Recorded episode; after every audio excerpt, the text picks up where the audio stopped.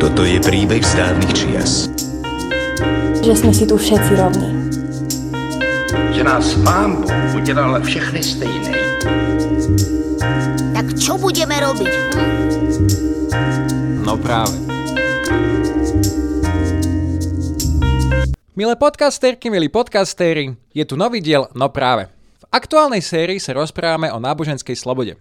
Sloboda myslenia, presvedčenia a vierovýznania je zaručená popri iných právach nielen v ústave, ale aj v mnohých ďalších ľudskoprávnych dokumentoch. Nie je však nadradená iným právam, pričom slobodu prejavovať svoje presvedčenie a vierovýznanie môžeme obmedziť zákonom pre potreby ochrany demokratickej spoločnosti. O tom, kde sú a kde by mali byť tieto hranice sa dnes budeme rozprávať s politológom Fakulty sociálnych a ekonomických vied Univerzity Komenského, vysokoškolským pedagógom a publicistom Pavlom Hardošom. Dobrý deň. Dobrý deň. Som veľmi rád, že pozvanie ku nám prijala aj osoba z akademického prostredia, lebo mám pocit, že potrebujeme trochu dovzdelať časť slovenskej verejnosti a spraviť si poriadok v pojmoch. V spoločenskej debate totiž prichádza k nebezpečnému vyprázdňovaniu niektorých termínov, keď ich používame bez uváženia a bez pochopenia. Debatu o ľudských právach nazývame kultúrno-etickou vojnou, pričom homofóbia a nenávistné prejavy sú čím ďalej tým častejšie legitimizované ako tradičné konzervatívne hodnoty. Čo ale hovorí politická teória o pojmoch konzervativizmus a liberalizmus naozaj, najmä teda v kontexte ľudských práv? Tak, tu by sme si možno mohli vlastne aj začať alebo povedať si niečo o tom, čo znamená pojem ideológia, že ideológia vlastne je neutrálny pojem, ktorý má označovať nejakú sadu alebo systém hodnôt a postojov, ktoré sú orientované k nejakému politickému konaniu. Teda vlastne, že ide o nejaký systém myšlienok, ktoré inšpirujú a smerujú politické konanie, väčšinou teda nie jednotlivca, ale skupiny ľudí, teda že to je systém myšlienok, ktorý je nejakým spôsobom zdieľaný viac ako jednou osobou. Medzi tie tradičné ideológie teda sa učebnicovo radí konzervativizmus, liberalizmus, ale samozrejme aj iné ako socializmus, environmentalizmus, feminizmus, ale a napríklad aj fašizmus a jeho rôzne varianty. Keď hovoríme o liberalizme, tak naozaj úplne skratkovito, liberalizmus je v podstate ideológia, ktorá za svoj hlavný cieľ politicky kladie slobodu jednotlivca. Teda nejakým spôsobom smerovanie politické vidí v tom, že inštitúcie a pravidlá sú nastavené tak, aby garantovali, respektíve zveľaďovali alebo zvyšovali do maximálnej možnej miery slobodu jednotlivca. Tam samozrejme potom vždy už je otázne, akým spôsobom vníma úlohu štátu v tom, čo tá sloboda znamená, čo ju obnáša, ako ju možno garantovať. Neznamená to nevyhnutne, že liberál je iba niekto, kto povie, že štát nesmie robiť nič, Liberál môže byť aj niekto, kto povie, sloboda jednotlivca môže byť ohrozená nielen štátnou mocou, ale napríklad aj súkromnou mocou, že vidíme nerovnosť mocenskú medzi ľuďmi v rámci nejakých spoločenských vzťahov a môžeme sem pristúpiť a povedať, že štát musí pomôcť tomu, kto je v nejakej znevýhodnenej pozícii a tým pádom zvýšime jeho slobodu konať a slobodu žiť, ktorá by mohla byť niekým obmedzovaná. To je v podstate akože úplne skratkovito vyjadrenie, nejaká tá liberálna predstava alebo liberálna ideológia. Má rôzne historické podoby a nemusíme teda ísť do toho, aby sme sa rozprávali o tom, ako sme sa dostali do tejto podoby alebo ako v rôznych dobách môže nadobúdať podoby. Ale ten moment dôležitý je, že naozaj ideológie, napriek tomu, že majú nejaké tie kľúčové pojmy a nejaké kľúčové predstavy, sa časom obmieniajú presne aj vzhľadom na kontext a vzhľadom na politický vývoj, ktorý v každej spoločnosti prebieha. Čiže to, čo liberáli prizvukujú jeden rok, nie je to isté, čo prizvukovali pred 100 rokmi. A neznamená to, že tým pádom sú menej liberálni, lebo hovoria niečo iné než liberáli pred 100 rokmi. Pre konzervativizmus e, je charakteristické zase, že je to ideológia, pre ktorú je najväčší problém vysporiadavanie sa so zmenou, respektíve ako sa vysporiadať s premenlivosťou a zmenou. Je to ideológia, ktorá kladie do popredia to nie, že, že zmenu netreba príjmať, alebo že zmena je nebezpečenstvo, ale že zmena je niečo, čo je faktom života, ale zároveň je to takým si melancholickým spôsobom niečo, voči čomu treba byť obozretný, treba brať zmenu ako príležitosť, ale zároveň byť pred ňou ostražitý. Konzervativizmus je vždy nejakým spôsobom reaktívny, reaguje na spoločenský vývoj a hľadá možnosti ohrozenia nejakých iných dôležitých hodnôt alebo nejakých iných výdobytkov spoločenských, ktoré daný konzervatívec môže cítiť, že sú ohrozené. Medzi tie kľúčové hodnoty, ktoré sa tak často spomínajú, presne býva komunita alebo nejakým spôsobom spolupatričnosť nejakého spoločenstva. Ale ďalšia vec, na ktorú mnohí konzervatívci tiež dbajú, je predstava o nejakom danom poriadku, ktorý je v podstate bytostne daný, že v danej spoločnosti ten poriadok meniť nejakými vedomými zásahmi je vždy riziko a nebezpečenstvo, pretože sa to prieči a teraz opäť konzervatívci môžu mať rôzne dôvody, prečo niečo tvrdia, že je dané, je to dané prírodou, je to dané proste spoločenským vývojom, tradíciou alebo nejakou vyššou mocou. Že daný spoločenský poriadok je lepšie nechať tak, respektíve keď už teda pristupujeme k zmenám, tak veľmi opatrne. Ten, to spoločenský, ten, ten poriadok alebo ten, to zriadenie nejaké, ktoré spoločnosti existuje, je často vo vnímaní konzervatívcov veľmi hierarchické, že teda vždy je nejaká stupnica hodnôt alebo nejaká stupnica, kde isté veci sú vnímané ako lepšie, e, respektíve ako hodnotnejšie. Samozrejme, nie každý konzervatívec musí mať túto hierarchiu rovnakú a opäť vidíme rôznosť v tom, čo je zdôrazňované ako tá najvyššia hodnota alebo to, čo je najpodstatnejšie. Keď sa budeme baviť o niektorých variantoch slovenského konzervativizmu, tak tu vidíme často, že tu je predstava nejakého patriarchálneho usporiadania, kde teda e, muž je nejakým spôsobom nadradený žene, i keď to teda nie je vyslovene explicitne takto nikdy povedané, ale tá predstava je nejaké, že muž má takú rolu a ženy majú takú rolu a že sa spoločensky nejako doplňajú. Potom tu môže byť predstava o tom, že heteronormatívne rodinné usporiadanie je to jediné správne, respektíve je to, ktoré je jediné hodné ochrany a všetky ostatné možné usporiadania rodiny a vzťahov vzájomných nie sú hodné rovnaké ochrany. Ale toto je vyslovene, že špecifické pre slovenský konzervativizmus a nie je to nevyhnutne niečo, na čo konzervatívec ako taký musí reagovať, respektíve, že musí tomu veriť, aby bol skutočným konzervatívcom. To vieme a vidíme aj v zahraničí, že sú konzervatívci, ktorí vyslovene dbajú o konzervatívne hodnoty, o komunitu, rodinu, tradície a tak ďalej, ktorí napriek tomu nie sú patriarchálne alebo heteronormatívne založení, ktorí rozpoznávajú, že sú rozličné vzťahy a práve dbajú na to, aby keď sa rozprávame o nejakých vzťahoch alebo forme rodinného usporiadania, tak dbajú na to dobro, ktoré z každého rodinného zväzku môže vzísť pre komunitu, pre stabilitu spoločnosti, pre emocionálne blaho jednotlivcov a tak ďalej. Že tam nie je nevyhnutný presne ten náklon k tomu, aby bol znevažovaný niekto pre svoju sexuálnu orientáciu alebo preto, že majú inak rodinné vzťahy usporiadané, než boli ľudia zvyknutí pred 50 alebo 100 rokmi. Čiže konzervativizmus je v podstate ideológiou, ktorá sa vysporiada vysporiadáva so zmenou a verí na nejaký poriadok, ktorý, alebo nejaké usporiadanie spoločenské, ktoré keď už teda sa ide meniť, tak musí sa robiť opatrne, pozvolna. A je to v podstate ideológia udržiavania nejakého stavu nevyhnutne neznamená, že je vždy za status quo, ale že sa tá zmena deje opatrne a s istou melanchóliou možno. Taký pohľad na konzervativizmus mal napríklad britský filozof Michael Oakeshott, ktorý bol presne taký ten gentlemanský konzervatívec, ktorý vypozorovával v konzervativizme takú tú opatrnosť a nevyhnutnosť zmierenia sa so zmenou. Ja by som sa chcel tomuto dopýtať, že mne neznie konzervativizmus sám o sebe ako prekážkou dodržiavania ľudských práv, ale prekážkou, prekážkou boja za zrovnoprávnenie. Aj keď to zrovnoprávnenie, keď robíme opatrne, tak stále sa k nemu môžeme snažiť, či? Ono by sa dalo povedať, že presne záleží od kontextu a záleží od toho, v akom politickom súboji sa odohrávajú nejaké tie ideologické pozičné boje. Konzervatívec môže byť veľmi dobré aj niekto, kto presne je spokojný alebo považuje režim ľudských práv ako existuje a je za jeho udržiavanie, je za jeho zveľaďovanie a udržiavanie. Teda, že je proti nejakým zmenám, ktoré môžu byť, že je opatrný voči zmenám, že rozširujú sa nejaké ľudské práva, alebo naopak môže byť niekto, kto je znepokojený zmenami, ktoré chcú nahlodať ľudské práva ako nejaký koncept alebo ako veličinu hodnú. Čiže samotný konzervativizmus nehovorí nič o ľudských právach ako takých nevyhnutne. Konzervativizmus je naozaj v tomto strašne flexibilný, je to ideológia, ktorá sa prispôsobí eh, alebo sa veľmi ľahko prispôsobuje danej politickej situácii a nemôžeme hovoriť, že konzervatívec bude toto hovoriť alebo tamto hovoriť. Ďakujem veľmi pekne, že takto zhrnuli, aby som sa posunul k tej ďalšej otázke, kde dúfam, že si vysvetlíme rozdiel medzi tým, že kde je ten konzervativizmus, čo ste teraz popísali ako e, nejaká opatrnosť proti zmenám a konzervativizmus ako niečo, čo sa dáva za výhovorku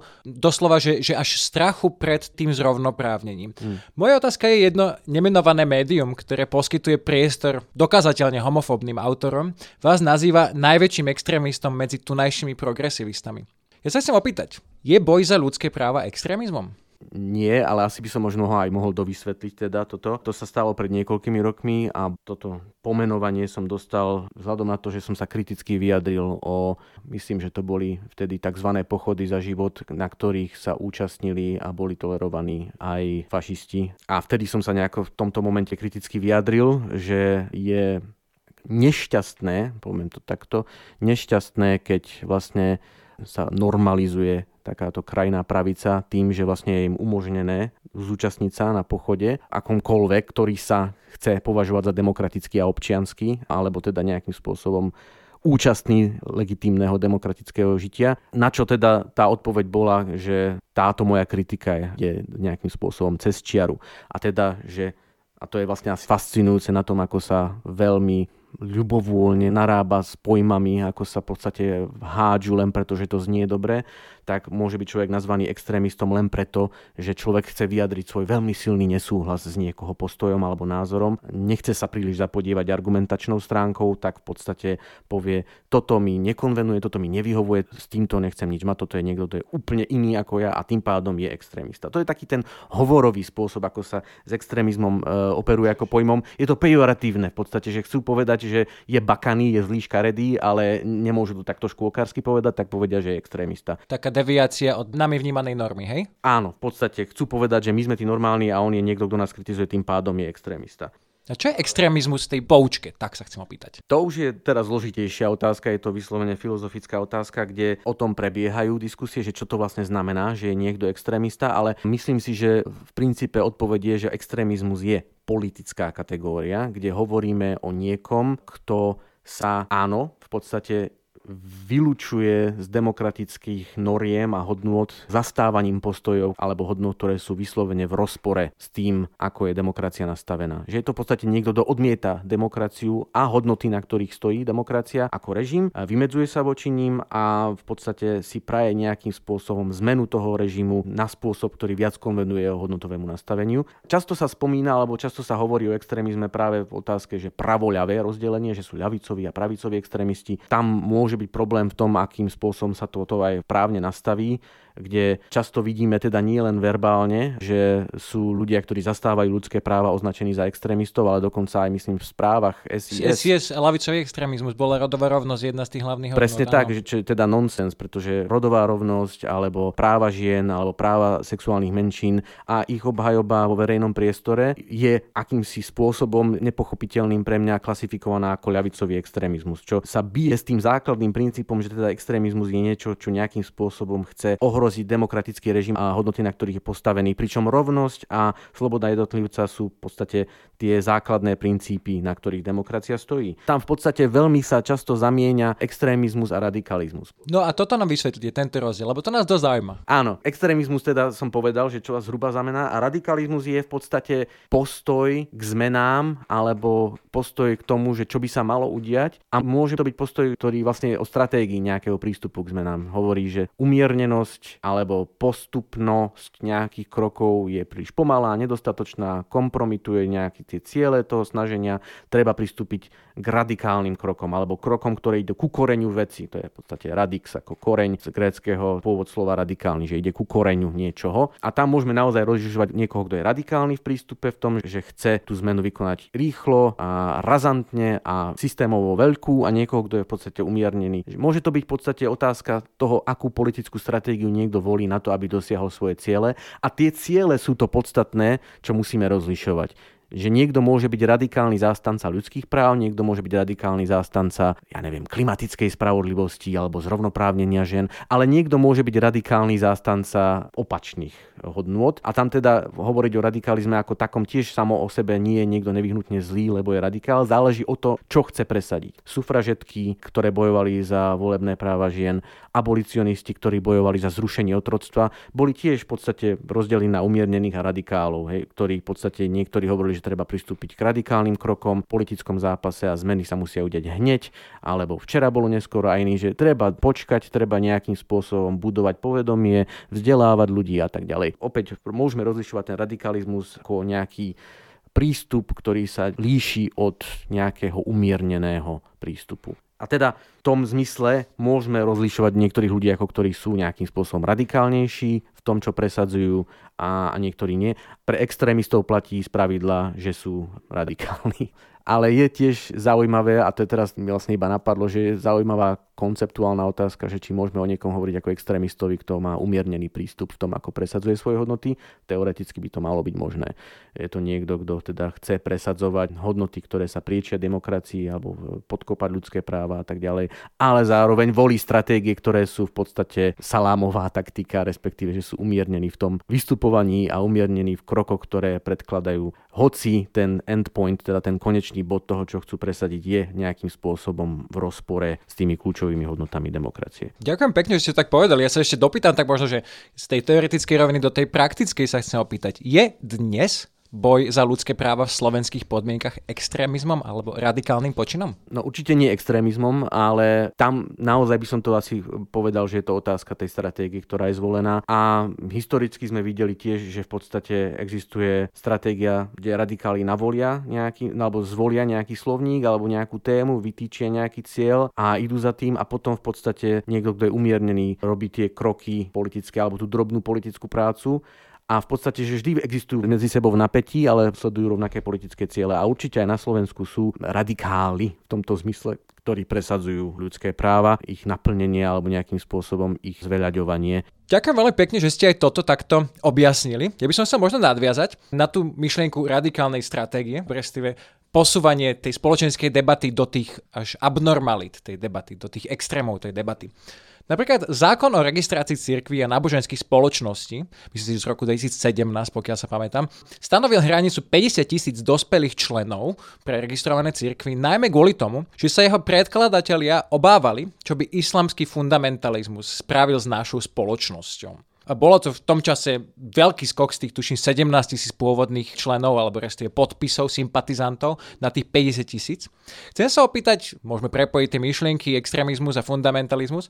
Ako rozoznáme, keď je akýkoľvek náboženský fundamentalizmus nebezpečný pre demokraciu a ochranu ľudských práv?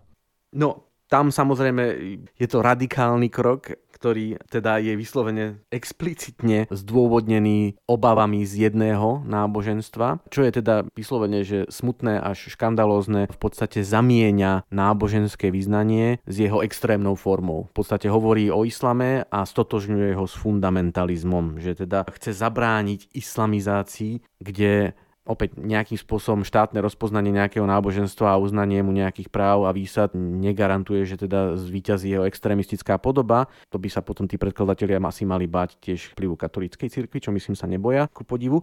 Ale teda ako rozpoznáme náboženský fundamentalizmus? Náboženský fundamentalizmus je politická ideológia. Opäť treba povedať jasne, že fundamentalizmus je politická kategória, je to ideológia, presne ako všetky ostatné ideológie, ktoré sa vyznačuje nejakými črtami, nejakými charakteristikami. A fundamentalizmus je niečo, čo môže byť vlastné každému náboženskému presvedčeniu. Čiže fundamentalistov nájdeme samozrejme v islame, tam sú aj najslavnejší z islamského štátu alebo z Al-Kaidy, ale fundamentalizmus je prítomný kresťanstve, je prítomný v buddhizme, je prítomný v šintoizme, hinduizme. Každé náboženstvo, ktoré má nejakú sadu doktrín alebo sa riadi nejakými princípmi, či už v jednej alebo viacerých posvetných textoch, alebo v akejkoľvek inej podobe, ak existuje nejaká doktrína náboženská, vieme si pri nej predstaviť a často aj existuje jej varianta, ktorá je fundamentalistická. Fundamentalistická teda, aby som sa konečne dostal k definícii, znamená, že podriaduje politiku náboženským textom. V podstate hovorí, že politika je aplikovaná teológia. Hovorí o tom, že akékoľvek iné hodnoty alebo spôsoby života musia byť podriadené základným náboženským textom a základnému jednotnému a väčšinou teda úzko chápanému výkladu týchto náboženských textov, kde spoločnosť sa musí riadiť zjavenými pravdami daného náboženstva. Čo v podstate znamená, prečo môžeme o fundamentalizme hovoriť ako extrémizme, je, že je nielen antimodernistický v tom zmysle, že popiera modernitu a vlastne na ňu reaguje a chce sa voči nej vyhraniť, chce sa vyhraniť voči osvietenským hodnotám alebo nejakým spôsobom voči čomukoľvek, čo spochybňuje jedinečnosť a pravdovravnosť daných dokumentov, čo ich ako akýmkoľvek spôsobom vystavuje kritickému pohľadu. To treba zakázať a postihnúť a odsunúť na bok ale je aj antipluralistický. A opäť pluralizmus je jeden zo základných princípov demokracie.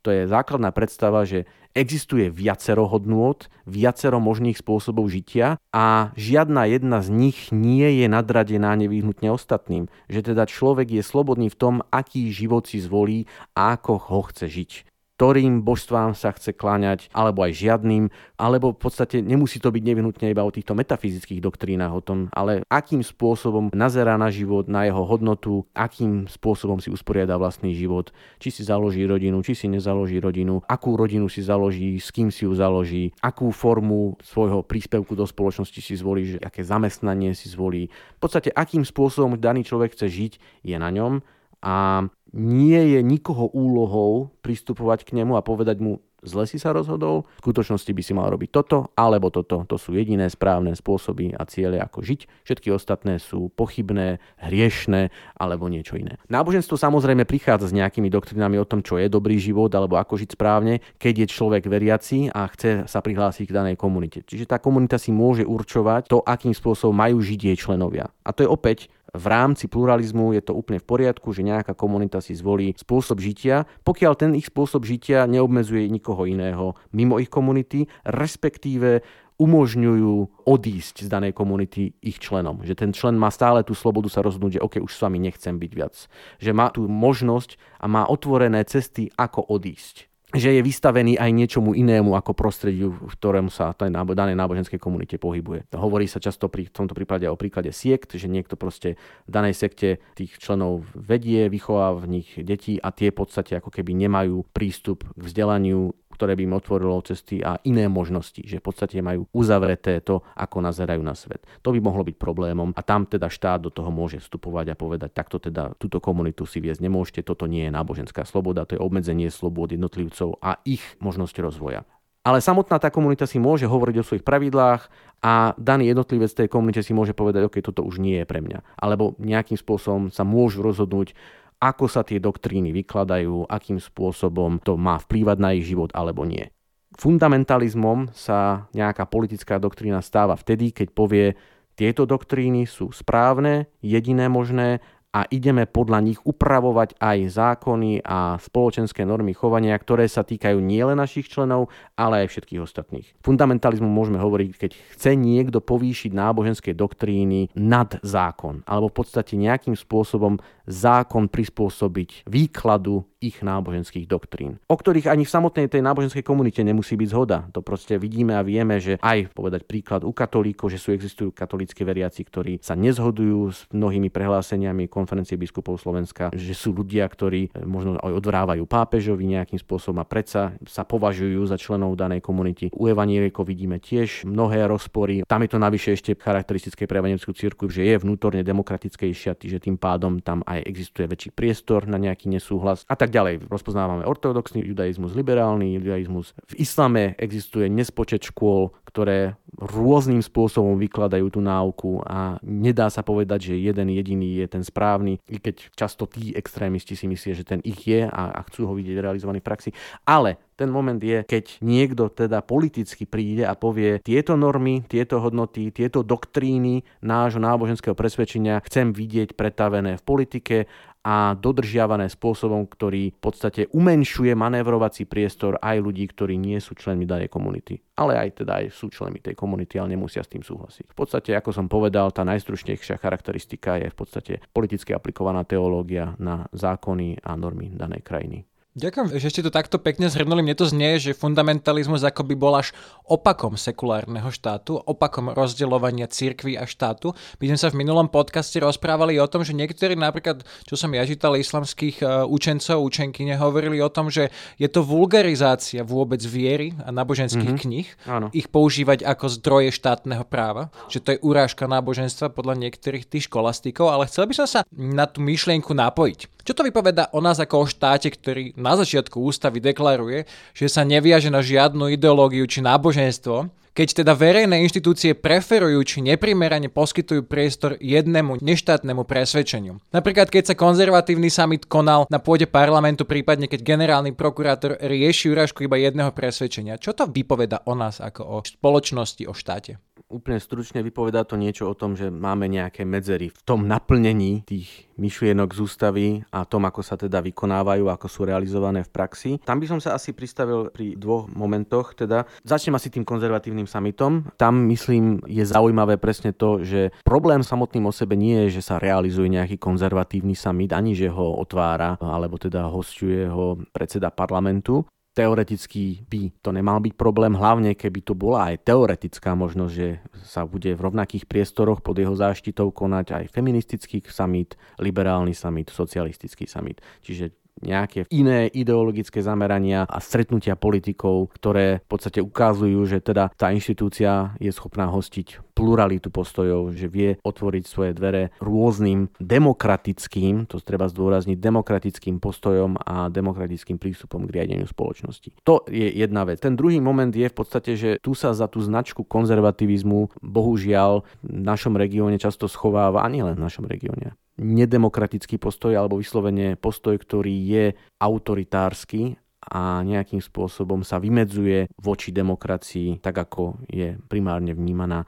Že za tento konzervativizmus v úvodzovkách, ktoré teda poslucháči nevidia, tu dávam úvodzovky, sa v podstate sa skrýva istá forma autoritárskeho a často náboženský fundamentalizmom inšpirovaného kresťanistického postoja, ktorý keď hovorím, že podkopáva základ demokracie, tak hovorím to v tom duchu, že buď pomocou nejakých inštitucionálnych krokov, ale aj podľa nejakých hodnotových noriem spochybňuje základné hodnotové nastavenie v demokracii, ktoré je postavené na rovnosti občanov a presne na pluralite, na možnosti plurality. Ten princíp sekularizmu naozaj vychádza čisto z toho, že, a teraz môžeme načrieť do politickej filozofie, je predstava o tom, že štát by mal byť neutrálny z očí voči rôznym hodnotovým nastaveniam zariadeniam, ktoré jeho obyvateľia môžu mať. John Rawls to nazýval v podstate politickým liberalizmom a to opäť môže niektorých konzervatívcov rovnako zmiasť, ako ich metie pojem liberálna demokracia, ale ide v podstate o to, že rozpoznáva slobodu každého jednotlivca v tom, aké hodnoty chce vyznávať a rozpoznáva tiež, že niektoré z týchto hodnôt sú vyslovene bytostne dôležité pre každého jedinca a bolo by voči nemu nespravodlivé, bolo by voči nemu neférové, keby štát ho chcel nútiť, aby príjmal pravidlá, ktoré sú v nejakým spôsobom v hlbokom rozpore s jeho hodnotovým nastavením. A teraz hovoríme naozaj o metafyzických doktrinách, teraz hovoríme naozaj o náboženstve, kde keď štát vykazuje že nadrža alebo nejakým spôsobom je presvedčený, že jedno náboženstvo je nejakým spôsobom správne, znevažuje tým každého jedného občana, ktorý nie je príslušníkom daného náboženstva, ktorý sa k tomu náboženstvu nehlási. V podstate mu hovorí, že je občanom druhej kategórie. A to je niečo, čo je nelegitímne, teda ako rozumieme Aj diskriminačné. Diskriminačné, ale je to v podstate nelegitímne v tom, že to znižuje legitimitu štátu v očiach občanov, ktorí sa k danému náboženskému presvedčeniu nehlásia. Sekularizmus stojí presne na tomto princípe rozpoznania, že existuje množstvo rozličných doktrín náboženských a presvedčení a že nie je úlohou štátu medzi nimi vyberať favorita, nie je úlohou štátu hovoriť, že tento je lepší alebo tento je horší, tento je hodný väčšej alebo menšej ochrany. Hodné sú ochrany všetkých rovnakej a hodné sú v tom, že každý má mať právo sa k nejakej z nich prihlásiť, ale zároveň by mu nemala byť doktrína iných vnútená z pozície moci. Ja to presne vidím ako možno nejaké venové diagramy, kedy najväčší je presne ten ľudskoprávny, tá ľudskoprávna množina a v nej by mali byť tie náboženské, nechcem to povedať, že menšie množiny, ale áno, menšie množiny, lebo sa všetky zmestia do tej veľkej ľudskoprávnej, ktorá priznáva pluralizmus a slobodu všetkým vierovýznaniam a presvedčeniam, náboženstvám. Aby sme sa posunuli možno k tej poslednej otázke, keď sme si vysvetlili sekularizmus a extrémizmus, chcel by som sa opýtať na univerzalizmus. Toto je veľmi tiež rozporúplná myšlienka z tej slovenskej politickej debaty, teda nielen slovenskej, ale, ale vo viacerých krajinách je problém. Dokonca počúvame o konzervatívnom výklade ľudských práv, mm-hmm. o kultúrnom relativizme, ktorý vlastne znemo- znemožňuje ľudské práva vidieť v kontexte nejakej rovnosti všetkých ľudí, ale veľmi ho obmedzuje do tých hraní hraníc kultúrnych, politických a, a vývojových a historických, akokoľvek. Európsky súd pre ľudské práva v nedávnom rozsudku ADK a ďalší versus Polsko potvrdil, že žiadna tradícia nemôže byť uprednostnená pred právom na rodinný a súkromný život. Polsko totiž v rámci ochrany tradičnej rodiny, alebo respektíve takto aspoň proklamovali e, polské súdy v rozhodnutiach, nechcelo vydať rodný list dieťaťu dvoch matiek, čím disproporčne zasiahlo tak do práv dieťaťa, ako aj do rodičovských práv. Ako zabezpečiť, aby sme pochopili vôbec tú ideu um, metafyzickú univerzalizmu ľudských práv a osvojili ste ho do štátnych politik a nehrali sa, naozaj, použijem toto slovo, nehrali sa na ten kultúrny relativizmus? Je veľmi dobré, že ste to pomenovali ako kultúrny relativizmus, lebo v podstate o to tu ide, kde je nejaký univerzálne platný alebo objektívne platný výklad ľudských práv, ktorý teda môže byť nahliadnutý rozumom a nie je to nejaká doktrína, ktorá sa spolieha na nejaké nadprirodzené alebo metafyzicky nenahliadnutelné princípy. Vďaka tomu o nej môžeme hovoriť ako o univerzálnej doktríne je odmietaná s tým, že je to nejaká kultúrna tradícia, ktorá je s týmito princípmi v rozpore. To je samozrejme odveký problém ľudských práv, že v podstate naráža na nejaké tradície toho, ako sa niečo niekde niekedy zvyklo robiť a pod tradíciu možno schovať čokoľvek a väčšinou sú to teda často nepekné veci. Môžeme hovoriť o nejakom upaľovaní vdov spolu s manželmi, keď boli pochovaní a povedať, že to bola kultúrna tradícia alebo že kultúrna tradícia zahrňa akceptovanie, že, že dochádza k domácemu násiliu a muži bijú svoje ženy, že to je nejakým spôsobom tiež sa dá prezentovať ako, že takto to sa u nás chodilo, alebo že takto je to kultúrna tradícia. Kde teda ten univerzalizmus proste príde a povie, že no ale základná hodnota každej bytosti ľudskej je objektívny princíp, na ktorom staviame to, aké spoločenské zriadenie tu máme a musíme rešpektovať vzájomnú slobodu a rovnosť a akékoľvek aj kultúrne princípy, ktoré môžu existovať desiatky alebo stovky rokov, ale väčšinou sú to e, skôr desiatky než stovky. To už tak pri tradíciách býva, že sú to v podstate iba e, na novo vymyslené veci, ktoré existujú kratšie ako dlhšie nemôžu do toho v podstate prichádzať ako niečo, čo že OK, teraz máte výnimku, lebo toto ste tu takto robili posledných 100 rokov. Takýto partikularizmus, áno, je problémom a je v podstate otázne, že akým spôsobom citlivo aplikovať tieto univerzálne pravidlá, takým spôsobom, aby v podstate nedošlo k pobúreniu citlivosti ľudí, takým spôsobom, že potom sa rozhodnú, že odvrhnú celý princíp a že na ňo nebudú reflektovať, čo je samozrejme vždy politické riziko, ktoré jestvuje, hlavne vtedy, keď existujú aj politickí hráči, aktéry, ktorí sa na toto spoliehajú a živia takúto podozrievavosť a nenávisť pre vlastný politický prospech. A tu by sme možno mohli povedať si otvorene, že nejde nevyhnutne o nejaké vzdelávanie, alebo že nie je problémom to, že niektorí ľudia by akože nerozmeli tým ľudským právam, hej, že tu nejde o to, že ako ten univerzalizmus vysvetlíme tak, aby ho pochopili. Oni tomu rozmejú, oni ho odmietajú. Pre nich je to politický nepriateľ, odmietajú takéto chápanie ľudských práv presne z toho dôvodu, lebo je v rozpore s ich extrémistickými hodnotami, ktoré chcú presadiť a ktoré vnímajú ako lepšie. Čiže naozaj má zmysel hovoriť v niektorých prípadoch o extrémizme, ktorý chce nahradiť zavedené chápanie ľudských práv a nahradiť ho iným ale nemôžeme hovoriť, že je to nevyhnutne konzervatívne chápanie. Je to extrémistické, často postavené opäť na úzkom výklade nejakých náboženských doktrín, vychádzajúce často z nejakých predsudkov, predstav, homofóbnych, mizogínnych predstav, kde keď sa bavíme čisto v hladine nejakých dôkazov alebo empirických zistení vied, tak vieme, že väčšina tých predsudkov sa v podstate že nemá racionálny základ ale to nebráni ľuďom, aby tieto svoje homofóbne a mizogínne predstavy neopakovane prinášali a budovali na nich nejaký politický program, kde v podstate ide o politickú reakciu na niečo, čo vnímajú ako ohrozenie vlastného mocenského postavenia, E, môže to byť v podstate pocit ohrozenia postavenia možno cirkvy, možno pocit ohrozenia postavenia ich vlastného v nejakej komunite, alebo vôbec iba vlastných predstav o tom, aké je ich miesto v spoločnosti. Kto som, keď nie som hlava rodiny, patriarcha? A čo to znamená, že tu nejakí teraz dvaja kvír ľudia sú mi postavení zákonne na rovnakú úroveň ako ja, kde ja k tomu prídem, že toto niečo tu je prípustné a že dokonca je mi to kladené ako dokonca podmienka ľudskoprávna alebo demokratická, to porušuje moje ľudské práva, keďže vôbec som nútený takýchto ľudí vidieť alebo počuť alebo vedieť o ich existencii, ja som proti tomu. A v takomto ponímaní potom môže dojsť presne k tomu, že sa takíto ľudia politicky aktivizujú a využívajú predsudky a nevedomosť na to, aby presadili vlastnú verziu spoločenského zriadenia, ktoré budem sa opakovať, je v rozpore s tými demokratickými princípmi a ich naplnenosti v tom, akým spôsobom sú naozaj principiálne aplikované na danú spoločnosť. Ďakujem veľmi pekne, ste to tak veľmi odborne, ale myslím si, že to už malo by byť po dnešku všetkým jasné. My sme sa na škole bavili eh, presne na túto tému, rozpor univerzalizmu ľudských práv a kultúrneho relativizmu. Kultúrny relativizmus postráda jednu hlavnú vec a to je legitimita.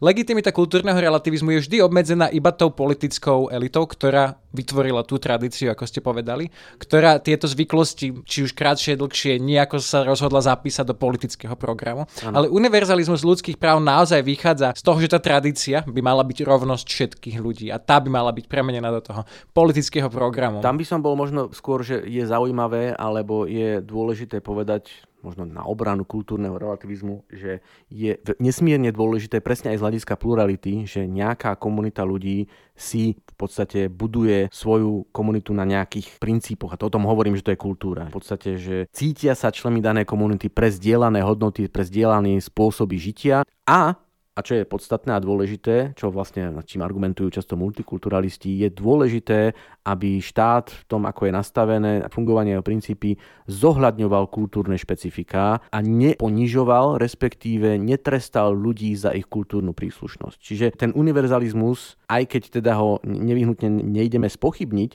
je dôležité nájsť také fungovanie, aby sa nachádzali spôsoby spolužitia, ktoré reflektujú na jedinečnosť niektorých kultúr a náboženstiev a aby tie pravidlá, ktoré sú príjmané, neboli príjmané spôsobom, že má ten legislatívec zaviazané oči voči kultúrnym špecifikám a tom, ako jeho v podstate kvázi neutrálne pravidlá môžu niekoho znevýhodňovať presne z dôvodu toho, akému náboženskému alebo kultúrnemu, etnickému a tak ďalej, aké komunite patrí. Čiže ten univerzalizmus je princíp, podstatné ale je, akým spôsobom je aplikovaný tak, presne, aby bol naozaj univerzálny v tom, ako dopadá na jednotlivcov, ktorí sú členmi rôznych kultúr. Čiže tam by som to nechcel zase vyhraniť takým spôsobom, že je jednotný jeden jediný výklad, ktorý je univerzálne platný a ten musí byť aplikovaný unblock na každého rovnako a kdokoľvek z neho nejakým spôsobom vybočuje, musí byť o hlavu kratší alebo teda nejakým iným spôsobom potrestaný. Vždy je dôležitý dialog v rámci tých kultúr, ale aj v rámci jednotlivých kultúr vo svojom vzťahu k štátu a akým spôsobom ten potom zohľadňuje to, čo je definované ako ľudské právo a títo členovia rozličných komunít a kultúr, aký k ním majú prístup. A to už je potom naozaj nuancovanejšia práca, než také tie jednoduché poučky. Čiže ja by som možno budem znieť konzervatívne, alebo že bol by som že obozretný v tom, ako hovoríme o tom, čo je objektívne správne a ako sa to potom zohľadňuje pri aplikovaní a ako to dopada v tej aplikačnej praxi na rozličné kultúry, kde zohľadníme nielen tých jednotlivcov, ale aj ich práva, ale ako to môže mať na nich dopad. Myslím si, že sme to veľmi aj vyčerpali, túto otázku, aj túto odpoveď. Dúfame, že univerzalizmus, sekularizmus, fundamentalizmus, konzervativizmus a liberalizmus už po týchto minútach nie sú neznáme pojmy pre naše publikum. Ja by som vás chcel poďakovať veľmi za to, že ste nám to vysvetlili. Ďakujem za celý rozhovor, ja som si ho naozaj užil, aj som sa naučil nejaké nové veci. Ďakujem aj za váš čas a ochotu prísť ku nám do štúdia. Budeme vám teda držať palce vo vašej činnosti. Ďakujem. A tešiť sa na našu ďalšiu možnú spoluprácu. Dámy a páni, milé podcasterky, milí podcasteri, dnes sme sa rozprávali s vysokoškolským pedagógom, politológom z Fakulty sociálnych a ekonomických vied a publicistom Pavlom Hardošom. Ja som Jakub Popík a toto bol podcast Slovenského národného strediska pre ľudské práva. No práve.